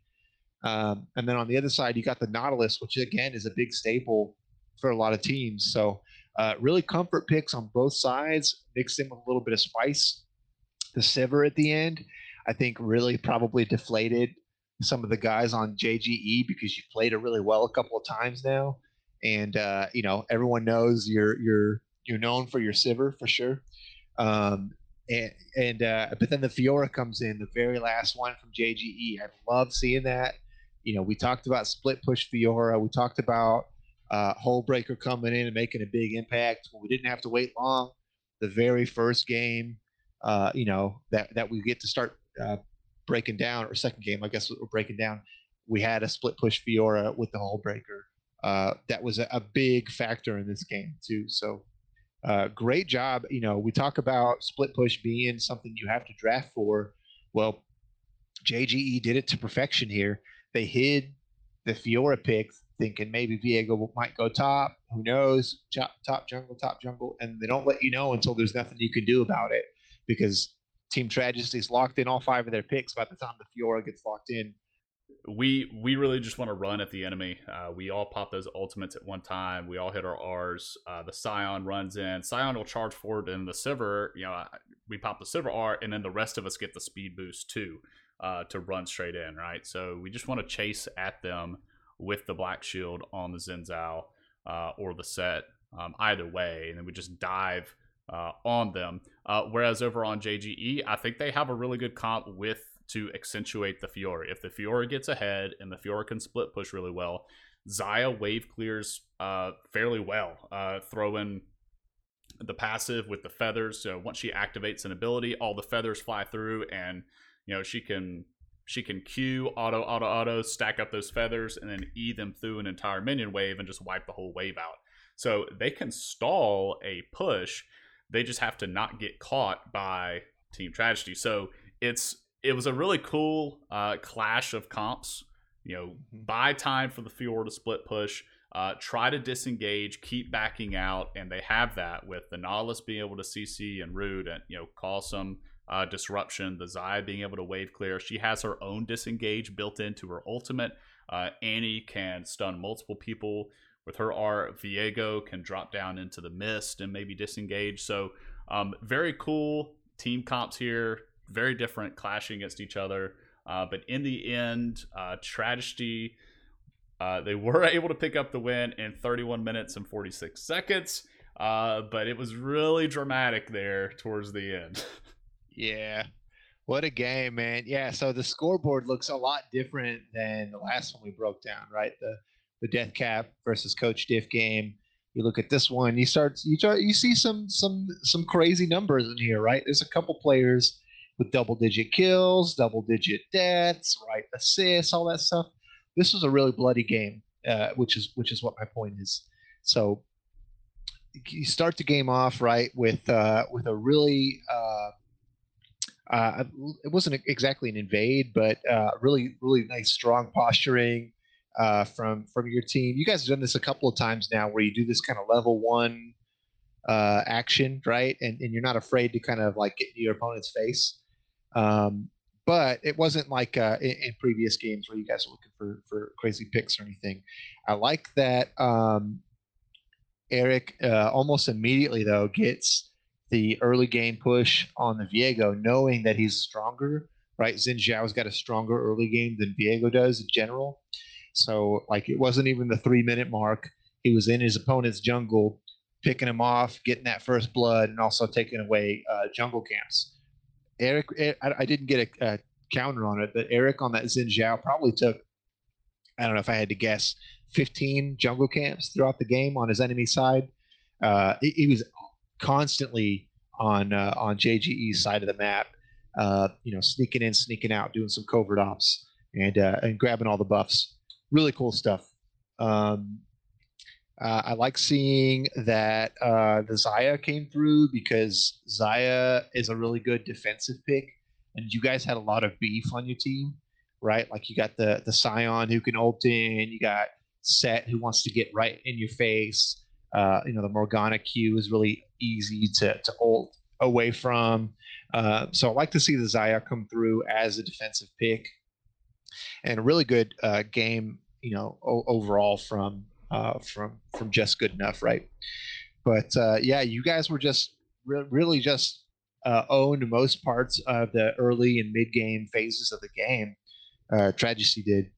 Xin was kind of everywhere, everywhere he needed to be. Boom, there he was.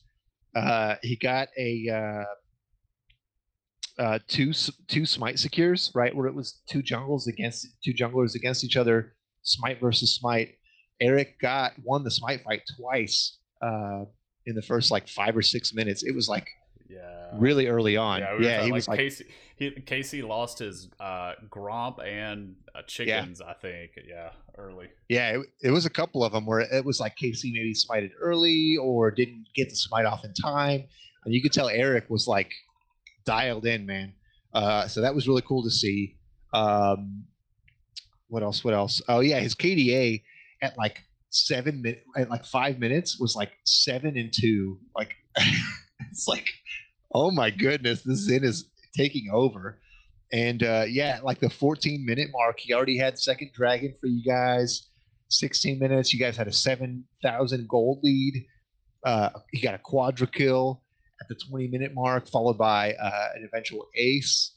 Um, really, really crazy stuff uh, from you guys for the first 20 minutes. Well, then around the 18, 20 minute mark, just good enough said, like, enough is enough, right? We're done with this. We're going to somehow come back. So they get, um, uh, to my point about Xayah, right? She gets this amazing, so Scion's coming in from the side, full choo choo train mode, and Xayah ults out of the way. He goes in between two other players and just kind of keeps it moving. It was the most perfectly timed ult from Xayah. Like I was so impressed. That was such a cool moment. And yeah, I mean, really utilized that champion to perfection uh, in that, that, very specific instance. Um, it was around the 22 minute mark or so. Uh, and then re- following afterwards, around 25 minutes, uh, huge fight, right? And you guys basically go four for four. Both teams lose four members. Uh, so obviously, JGE gaining a little confidence and not losing a team fight like they did in the past couple. Uh, actually, getting a couple of picks there, uh, picking off the Xin, getting a few other characters, um, really kind of built up their confidence a little bit. Fiora got a triple kill, uh, and uh, she got a, a, solo dragon after that too. And then finally, after getting that triple kill, boom, the Hullbreaker came in around 26 minutes. And from that point on, it was anybody's game. Fiora was trying to carry. You were doing some carry work on your end. You know, Xin obviously doing a lot of work too. Um, and there was a moment, man, at the like 30 minute mark. You know what I'm talking about. Oh yeah. So yeah, like you're two v one in the top or bot lane, and you're like really far pushed up, and so like Nautilus comes in, you're like, oh crap, I gotta get out of here. Somehow you escape that two v one to get back to the base, and like Fiora is just hard pushing the top lane tower. She's got a minion wave.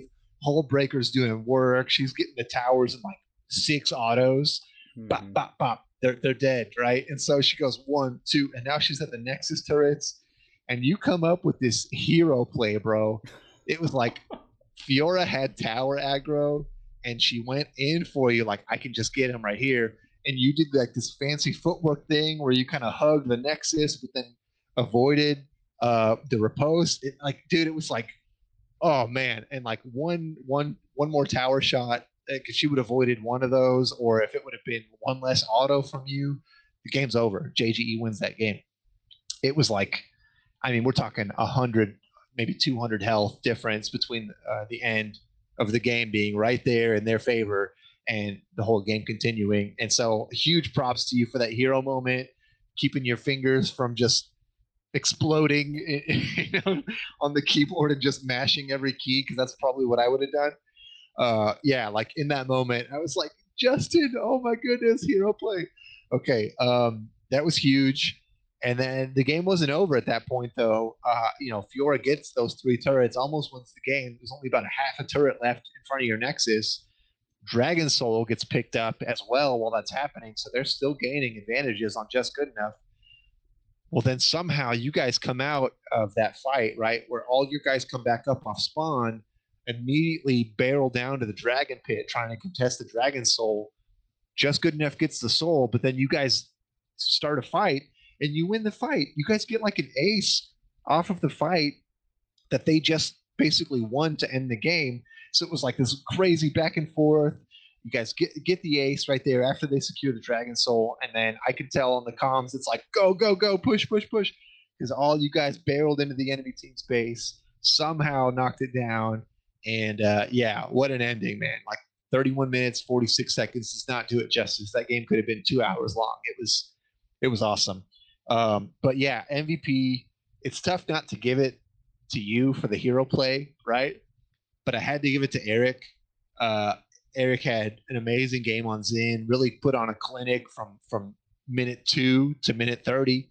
He was involved in, in just about every single play, uh, and you could tell with his KDA. I mean, he had uh, I don't remember what the final kill line the KDA was for the for the team, but he had you know 35 if you count his his kills and assists. Uh, so really, really big impact. And uh, yeah, I had to give it to Eric for sure. Yeah. So you, you mentioned a couple things. I was I was catching or causing some confusion with uh, one of the casters. uh rise I, rise it's rise in the discord i think arisen i think is is was the caster name but uh, either way uh he saw me with lethal tempo on Sivir instead of Dark Harvest, and I typically do go like Dark Harvest Sivir. Um, I like ADCs that I have two different builds I can go. Like I like going Varus. I think last week, uh, before this previous match, I went on hit Varus instead of uh, the lethality Varus. Uh, I Love like it. Sivir because I can go Dark Harvest Lethality Sivir, or I can go on hit Sivir. Um, and I went on hit Sivir here because of the Nocturne. I'm sorry, because of the Nautilus and because of the Fiora. Uh, because with the lethality, I would not be able to kill the Fiora if it really came down to it. And when it came down to that moment at the Nexus, if I were Dark Harvest lethality Sivir, I don't win that fight. Like, there's no way I could do enough damage to the Fiora, even though the Fiora was tanking tower. There's no way I would have done it. I wouldn't be able to get enough auto attacks off. My Q uh, maybe only one activation. Uh, I wouldn't be able to hit both sides of my Q because the Fiora can dash it. Um, it just had I gone any other build, we would not have we would not have won that game um, with yeah. Dark Harvest lethality. I, I, just I don't think that that would have that would have worked. Uh, she would have killed me a lot uh, faster, um, uh, and yeah, I wouldn't have been able to you know to kind of really cut her. I'd be I, I wouldn't have damaged her that much rather. Um, so so that was that, and then from there is where we really kept them staggered. So that was late game uh, decision making that we made where we have all five up now, uh, just constantly force fights. Uh, because Fiora's dead. They had four at the dragon, so that was Dragon Soul. And then like, okay, they got Dragon Soul, fine. We we're we have five people, just run them down. Um, so we run them down, kill them, and then by, while those four are dead, Fiora's back up. Like, okay, just run her down. Like you just you keep staggering their death, stagger their re- respawn timer, respawn timers using those numbers advantages, um, you know, to help win the game. Uh, one mm-hmm. thing that we were really conscious of was the TP back into our base. So we kept scion in the in the base, try to keep an eye on Fiora if Fiora was going to TP in. So he was trying to push out that top lane a little bit. And then once we had eyes on Fiora, we had scion TP in with us for for the end. But I it I think it was a really risky call because I think uh, Decker could have gone into the fountain, uh, the back of the fountain, and still TP'd in and still probably uh, taken out our base before we were able to take theirs just because of the Hullbreaker. Um, so I think that, uh, yeah, I, I, that it was close. Uh, it was really, really close. And it came down to those really tough decisions. If, if Decker had tried to TP uh, out of their base into our base, you know, then you're risking do we stop the TP and then continue the push? Um, and then it's like, well, then I just threw because I tried to TP and I and I got my TP canceled. Um, but at the same time, uh, you, you want to stay and fight because we're pushing. So we really put them in a tough spot. And hindsight's always 2020. It's easy to look back and say, yeah, I should have done this, but uh, they definitely need to give themselves grace in the for in the moment because that was it was close. It was a nail biter, and uh, they played it really really well. And fortunately, we came out on top um, barely. that's two that's two games now that we kind of squeak by. hey, you know it's it's uh, win's a win, right? But uh, dub is a dub. That's right. That's right. Yeah, and I loved I just love seeing the passion from both teams because nobody was giving up. Like just good enough probably couldn't have had a, a, more difficult time getting to that 30 minute mark, mm-hmm. right? Like a lot of the stuff they were doing just wasn't working because you guys had an answer for it in most instances. There were a couple like, you know, really cool moments here and there. They had good farm in just about every lane, right? Like the Viego out farmed uh, uh, the Xin Zhao by the end of the game. Uh, so eh, same with Fiora. So really some some bright spots. Uh, but it was it was obviously you know in your control. You guys had control for most of the match, and then yeah, right around 30 minutes, it was like whoa, this whole game got flipped on its head, and uh, it, you could tell like there was no quit and just good enough. So yeah, to your point, right? Like cut yourself some slack. You guys lost to an undefeated team. It was your first loss of the season, and I mean we, are talking about uh, a loss that that was a razor's edge from being Mhm. being a win. And I really I really mean that. Like you know, no no fluff. It was it was really close. Yeah, we were throwing mid game for sure. We had they put us in some really uh, weird positions where we were getting pinched, and so we Mhm. had Fiora and Viego um, maybe uh, like north of us on the map, and then we had the the Annie Xayah uh, Nautilus south, and so in those situations. That completely negates what our comp wants to do. Like we want to hit R, and then our whole comp wants to run together. But if they have us pinched like that, we had some issues in our comps where we were splitting up. Like Eric and I were going after the Annie Xayah Nautilus, and I'm trying to run away from the Viego Fiora. I want I don't want any of that smoke, right? I'm I'm out. Um, but then we we had a turn where you know like Sett and Scion are trying to go after the Fiora Viego. Well, then you know Viego's getting resets and you know in, uh, invulnerability frames, and we're trying to kite back, but you know the Fiora could easily take out the Scion because of uh you know the you know hitting her vitals and all that stuff, and and just because of how far ahead she was.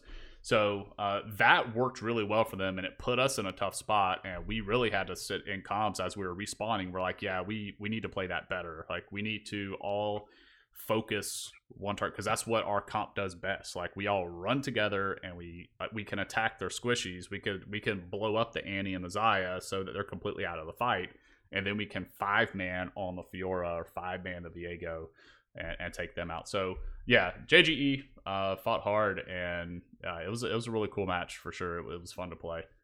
Um, so yeah, so that that wraps up the the matches that we played last week. Real quick, uh, before we wrap up the podcast, we'll talk about some data that we've seen so far through uh, Coach Rivals. Sixty five, we're up to sixty five unique champion picks. Uh, three more from last week. Those three unique ones being the Xayah, the Fiora, and the Xin Zhao. We've talked about those making an appearance. Uh, highest pick band presence, Morgana, Morgana still at the top of the charts, 85% pick ban rate. So she's picked, she's she's had four picks um, and one half of those. But, you know, Nocturne also sitting at 62% PB rate with 100% win rate. Um, Lulu lagging behind. Lulu, 54% uh, PB presence, only two picks, but still that 0% win rate. Uh, Mordekaiser still sitting up there. Mordekaiser received, has received, I think, one loss. Yeah, four picks and a 75% win rate. So uh, those are the champions that are getting the most attention during the pick ban phase. Uh, win rate champs, 100% win rate champs. We have a lot of them. Uh, but to what you mentioned before, the two that we really have to draw attention to would be the Nocturne and the Sett. They have the most picks. Nocturne sitting at four picks, Sett sitting at four picks, and they win every single time uh, they're picked. So I, uh, I, I I don't anticipate the Nocturne going through pick ban phase anymore. Uh, I think a lot of people were expecting the Stridebreaker nerfs to affect him more than affect him more than what he did. But now he just now he gets a ninety percent slow once he hits you. You know, his ult comes through, he hits you, and then boom, nine percent slow. You're you're not going anywhere. He doesn't have to use the gap close to stick to you. He, you're just you're slowed. Yeah, Nocturne is, uh, you know, we talked about it when we started uh, Coach Rivals week one. Nocturne gets a buff anytime you're not playing shoulder to shoulder with people. So, uh, you know, whether it's the pro level, the amateur level, somewhere in between, right? And you're seeing it come up here every time he's picked. That that team wins, and it's because the power of that Nocturne ult, right? You hit R, and all of a sudden it affects every single champion on the enemy team. Not a lot they can do about it. Uh, yeah. Quick note, right? We talked about stuff you wish you knew earlier at the top of the cast. Just want to throw it out there. Uh, while QSS doesn't uh, doesn't really do much for Nocturne's ult, you can get an item that uh, that cancels it. Right? It's called Banshee's Veil. I don't know if you guys have heard of this one. Pick up a Banshee's Veil, and as long as no one else has popped that, as long as no one else has used it up, because you only get one use every every two minutes or so. I forget how that works exactly. Uh, but when he casts his R, your blind is is cleansed, so you don't have to deal. Oh. Yeah, yeah. Pro tip for you guys. Uh, I don't think QSS also does that. Uh, it's only Banshee's Veil, and there's another item that does it too. The Knight's Edge Um, or the uh, yes, lethality yeah. item. Yeah. Yes, Knight's Edge. So Banshee's Veil, uh, not necessarily the strongest item in the game. It's a really underutilized one. It's a really old item. But if you're if you're having if Nocturne does get through the pick ban phase, and you just don't want to deal with that that blind effect, that's maybe something you want to look at. Um, but yeah, he's he's been a menace. And then you see Sett come through, just like Nocturne. Sett is a versatile champion. He can go top lane, he can go mid. Sett jungle was even a thing for a while. We haven't seen it, you know, recently, but uh, but yeah, he's really he's really versatile, and that's why you're seeing Sett uh, be so successful as well because he can kind of pick which matchup. Does does the top lane matchup work better for me? Does the mid lane matchup work better? I'm going to go with the one I like, and then we'll we'll lock in the other lane at, at, at the last pick. So I love to see uh, Sett come through because of the flexibility. But again, he's a menace, man. Like he's just so hard to deal with because you don't know you don't know what lane he's going into until the end of the pick ban phase. Uh, and then the other one that uh, you probably didn't want me to bring up, right? it was slipped through is the Sion with hundred percent win rate, zero percent ban rate, man. So shout out to Coach Magros. Yeah, just holding it down, man. He's he's planted his flag on on Sion, and it's worked. So you know, kudos to him. Maybe we'll see some more Sion come through. Maybe we'll never see it again. Who knows? But uh, I love seeing uh, you know the Nocturne is set with that 100% win rate. Just really talks, just goes to not that they're overtuned, but just that like uh, uh, Coach Rivals is such a unique uh, pool of of uh, you know competitors Nocturne plays into a lot of those strengths really well. So I uh, love to see it. Very cool. We'll take a look at our 0% win rate champs for a second. Those are still struggling to grab their first win. We've got a few, uh, most of them are sitting at just one pick, um, but some notable ones that have multiple picks would be Lulu, Gnar, Amumu, Kog'Maw, Veigar, and Rammus. Uh, I'm surprised to see the Veigar having 0%. Uh, we mentioned uh, in a previous episode of Veigar having just this like crazy influence on season one. Uh, so yeah, he's still looking uh, for his first win. Looking at our most picked, uh, we're gonna go and check in on our resident deep sea boy, Nautilus. he's seven picks. He is at a 29% win rate. So he is still topping the charts in the most picked. Varus sitting at six. Uh, I've played some Varus, and uh, Dr. Strangeglove, I think, has played Varus every single match uh, yep. for uh, for Coach Diff. So Varus seeing a lot of play, and then I'm actually really surprised to see the Anivia with five picks. Uh, I thought Anivia is risky to play because the immobility, but uh, that that I think that's the one that surprises me the most is five five Anivia picks. Yeah, I think a lot of our mid lane, um, a lot of our mid laners here, they they prefer those kind of control mage style, right? Like we've seen a little bit of Orianna and uh, some Viktor and stuff like that. Um, Anivia is such a unique champion because you know her wall obviously you know works in tandem with a lot of other champions. Uh, you know, like Ornn can smash through the wall. You've got like stuff with uh, uh, Gnar smashing people into the wall. So really love to see uh, you know some of the creative team play in that in that aspect. Uh, but yeah, Anivia is not necessarily something that's typically a contested pick. So uh, you know, cool to see again something unique from Coach Rivals. Kind of like the uh, you know the Veigar last year, the Maokai last year. We saw so many teams valuing that pick and then this year it's it's flipped to something else. So uh, obviously the Nautilus and the Anivia are really really big ones. Um, Nautilus Nautilus is seeing a lot of play. He's been the go-to uh, support champion. We've only seen him in a role other than support once. So six of those seven games, he's been a supporter. And yeah, like our deep sea boy, man, he's been holding it down. His win rate was at zero through two weeks, so he's climbed up significantly uh, since that that initial showing. Uh, um, you know, started off kind of like Lulu did. A lot of really, uh, you know, unfortunate games didn't go ban- bounce his way. Also worth noting, it's pretty interesting. The most picked champion and the only champion on this list with a zero percent ban rate. He's never been banned. Mm-hmm. So, uh, you know, maybe teams aren't aren't thinking he's worth a ban because of the low win rate or you know it's very specific matchups and they're pulling them out every time they, they see the opportunity i don't know exactly but i don't i don't think his ban rate is going to stay at 0% Uh, if I had to guess, right? If anything on the on this list is going to change, I think he's going to get a couple more picks. I think he's going to get a couple more bans too, though. All right, we'll see if your prediction rings true.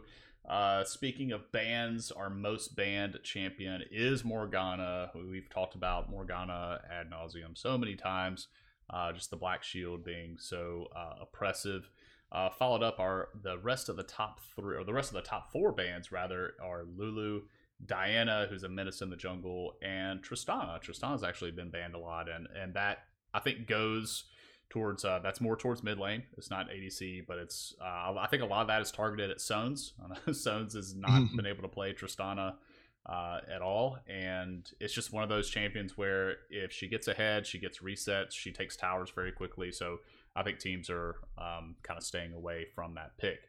So uh, that wraps up four weeks. That these are the standings going into week number five.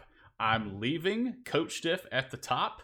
You're welcome, uh, Decker and what a uh, gentleman, uh, Decker and Co. All right, or Coach Diff. Oh, I'm sorry, uh, that's JG. Uh, that's uh, it's Hernandez. I'm leaving Hernandez, y'all yeah. at the at the top because you've played one extra game.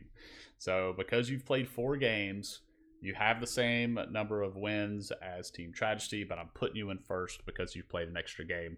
So they're still sitting at the top of the standings at three and one. Team Tragedy coming in second, three and zero. Oh. Deathcat for Cutie climbing the standings. They're back to two and two because they've played the extra game. I give them a slight edge over Hotline Ping and JGE, who are sitting both at two and one. The team on the right, uh, getting a win in their column, sitting at one and two, and then Immortals and Spawn of Baron sitting at zero and three, and that leads us into our matches for this week we are going to have Immortals versus Spawn of Baron. One of these teams will take sole possession of eighth place. So I'm gonna, I'm gonna flip the. normally I say one of these teams will no longer be winless. We're gonna say yeah. one of them will take sole possession of eighth place, uh, moving to zero and four. Uh, hate to see it. Unfortunately, both of these teams they, it can't just end up in a draw, and they both end up one and three. They're, you know, somebody's yeah. going to lose, but but one of them is going to get a win. Uh, get a one in the win column, so that's great. Hotline Ping taking on JGE. Uh, so a, a battle of these two and one teams. Spawn of Baron and is is then going to be taking on Team Tragedy. And notice a little asterisk next to Spawn of Baron. So they may be one and three, they may be 0 and four taking on the undefeated Team Tragedy. And then Coach Diff looking to uh, bounce back from their loss against Deathcat for Cutie uh, versus taking on JGE, who at that point could also be 3 and 1 if they win their match versus Hotline Ping. So a couple of banger matches coming in. Uh, which one are you most excited to see? Man, uh, I, I really okay. I hope they air two of these because it's a tie for me the Immortals versus Spawn of Baron game is going to be incredible. I can't wait. Like, you know, we're talking. Oh yeah, one of you guys has to get a win and stuff. But like, yeah, okay, sure. We're four weeks in, and, and neither team has a win. But this team is so. I mean, th- this league is so tight that. I mean, you just saw a one-win team beat an undefeated team just this past week, right? So anything can happen. Don't get down on yourselves. You guys, I'm really expecting a strong game from both teams. I want to see something crazy that we haven't seen before. And uh, if that happens, I'll definitely be really happy. But either way, I know that's going to be a good one, right? In Yordles versus Spawn of Baron. The other game I really am super hype about, it's got to be the Hotline Ping versus JGE. These are both teams that have only lost one game, right? And JGE, we'll see, right? Maybe they've, by the time they get to the end of the week, they might lose two this week. But uh, really, Hotline Ping versus JGE, I think these, te- these two teams are very similar in terms of uh, you know level of skill and also like their their uh, team compositions are really similar in a lot of ways. So it'll be really fun to see who picks up the nocturne, who gets Sett, right? Because they both they both kind of like those picks. Um, so I think that's going to be a really good one. I hope we get to see it. If we don't, then I hope we get to cast it. Maybe me and Justin will get to to cast the VOD. That'll be fun. Yeah, so I believe if uh, if Chad is correct, uh, Coach Diff and JGE will be streamed. Uh, that one will be at the regular time of 6 p.m. Central. Uh, so that one should be a really good one. And you really look at it, uh, JGE could be sitting at like that three and zero, oh, right? They they took Tragedy all the way to the very end of the match, and it was just you know a couple of auto attacks away from being three and zero. Oh. So really, these that uh, as Patty is saying in the chat, the records are not indicative of the ability. Like especially when you look at that first match of Immortals versus Spawn of Baron, those that team uh, that match will actually be played an hour early. So it's possible we may be able to get some casters in there to be able to stream that one as well. I'm excited to see that because Immortals has come so close. They almost beat Trashy. You know, we, we mentioned earlier Tragedy winning two games, you know, just barely. Uh, one of them was against Immortals.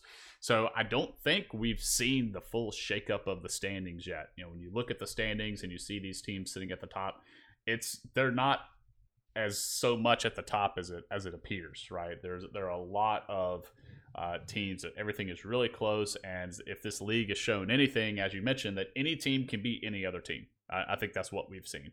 Um, and so, oh yeah, yeah. I, so I'm excited. I hope Immortals and Spawn of Baron uh, is able to get streamed by our casters, and then they can tune in for our six o'clock central matchup between Coach Diff and JGE.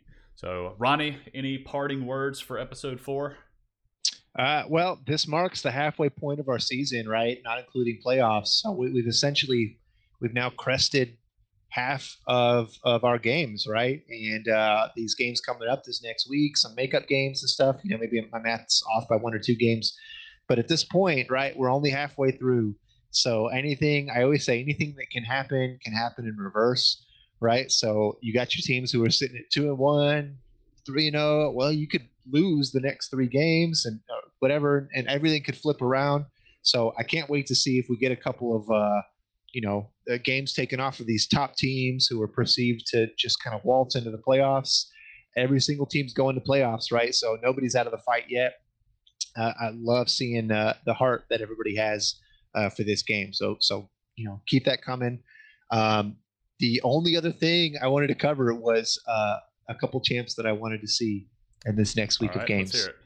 All right, this will be quick, right? I won't, I won't take up too much time. Uh, number one, and this is a, a selfish one, Kled.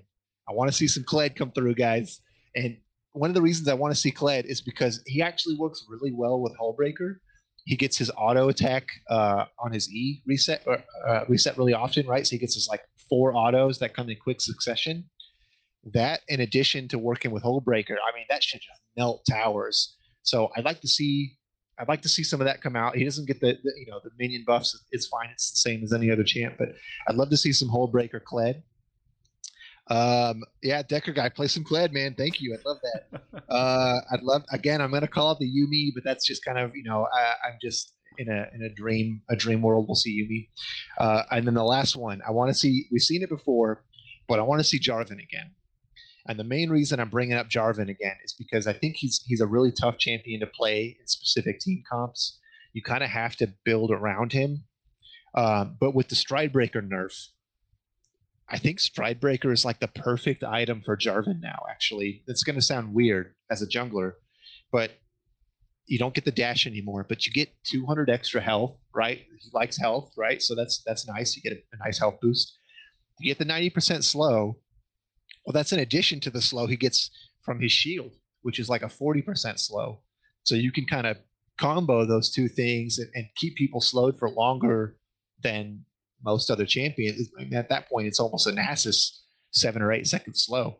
Um, so so comboing those things in addition to his ult, the flag and drag, the knock up, I think he's got a really loaded kit. And in the right team composition, I think Jarvan could be a menace. Um, but you know, again, it's got to be the right composition. You can't just throw him in there and then hope he carries the game. It's not the kind of champion he is. So those three are the ones I want to I want to see some some of or some more of uh, in this next week or two. Uh, what about you, Justin? Uh, I am not going to second seeing that tapeworm in the bot lane. I don't want to see uh, Yuumi. Although no. I will say this: uh, if there's a Yuumi on the enemy team, uh, by the way, Danielle, if you're listening, please don't pick Yuumi. Um, if if there's a Yuumi on the enemy team, then it does make for easy decision making and targeting. Like you just target the you, you target the carry that the that the Yuumi's on. So when we when we gank when the jungler ganks, there's no like okay who are we targeting? You know we're not having to try to coordinate that. Um, but I, I think I like Jarvan. I like Jarvan with the Stridebreaker uh, buffs too, or the Stridebreaker adjustments. We'll say you know he can he can EQ in, pop the slow on everybody and then that's a lot of crowd control. So instead of burning your ult early, save your ult for when that slow comes off. And if they flash away, then you ult on them. Uh, so just some really cool stuff. Let them burn their escape mechanisms, and then you go you go straight in. Apparently, apparently Danielle's in chat. No, I do not want you to play Yuumi. Good lord, please. I want it. Uh, so no, no Yuumi. Uh, I, but uh, again, I like the Jarvan pick. Uh, who was your Who was your third one? Remind Kled. me. Kled. Okay, Kled. I think Kled would be cool. I think with Hullbreaker, I think Kled is awesome. I think Kled is another pick similar to like Sion. Uh, you get that go button. You know, my ult is up. Let's make something happen. I think Kled would work really well with the comp that we were trying to run on Tragedy that we just keep getting our hands on. Um, so we'll see. I don't know if, if Mike knows uh, Kled or, or has played much Kled. Um, I would be interested to see um, if any of our mid laners are going to bring out something like Akali. Akali is still really, really strong. Uh, Nocturne yeah. is getting nerfed on the next patch, so I don't expect to see a lot of Nocturne. I think his lane sustain is being dropped a little bit, um, so he's not as safe uh, in lane. But you know, we haven't seen any Akali. I would love to see some Akali come out. Uh, maybe Bullet Games will bring that out. Shout out to Bullet Games for getting the first Penta of Coach Rivals, even though it was an exhibition match. It wasn't the official season. We'll still shout it out. Uh, very cool Penta on the Katarina. So I would expect if anybody's going to bring out an Akali pick, it would be him. Um, but Akali, you know, sitting at 17% in popularity on this patch, a 47.97 uh, win rate, and it's banned 22% of the time. That's and that's a global. Um, that's global presence for Akali. So she's a very, very popular pick we just nobody's attempted to pilot her yet. So uh, please pick her not against my team, and uh, yeah, we'll be I'll be happy. I love it. Yeah, and, and again, the Kled, uh, Coach Magros is like, I don't even own Kled, man. Like that's not happening. but uh, but Kled Kled is also not the type of champion that you could just pick up and play. It's a little complicated with his like remount thing yeah. with with uh, Skaarl. So don't don't jump into it blind. Play a few games first, see if you even like it. But please, please play it. I love Kled so much. He's even on my mural. I got the picture. I'm gonna put it up. I promise. Uh, I love Kled. Anyway. All right, good so, pick, good pick. Yeah, predictions. Uh, it was just announced. You heard it here first on Rift Happens. Coach Diff is going to bring Akali.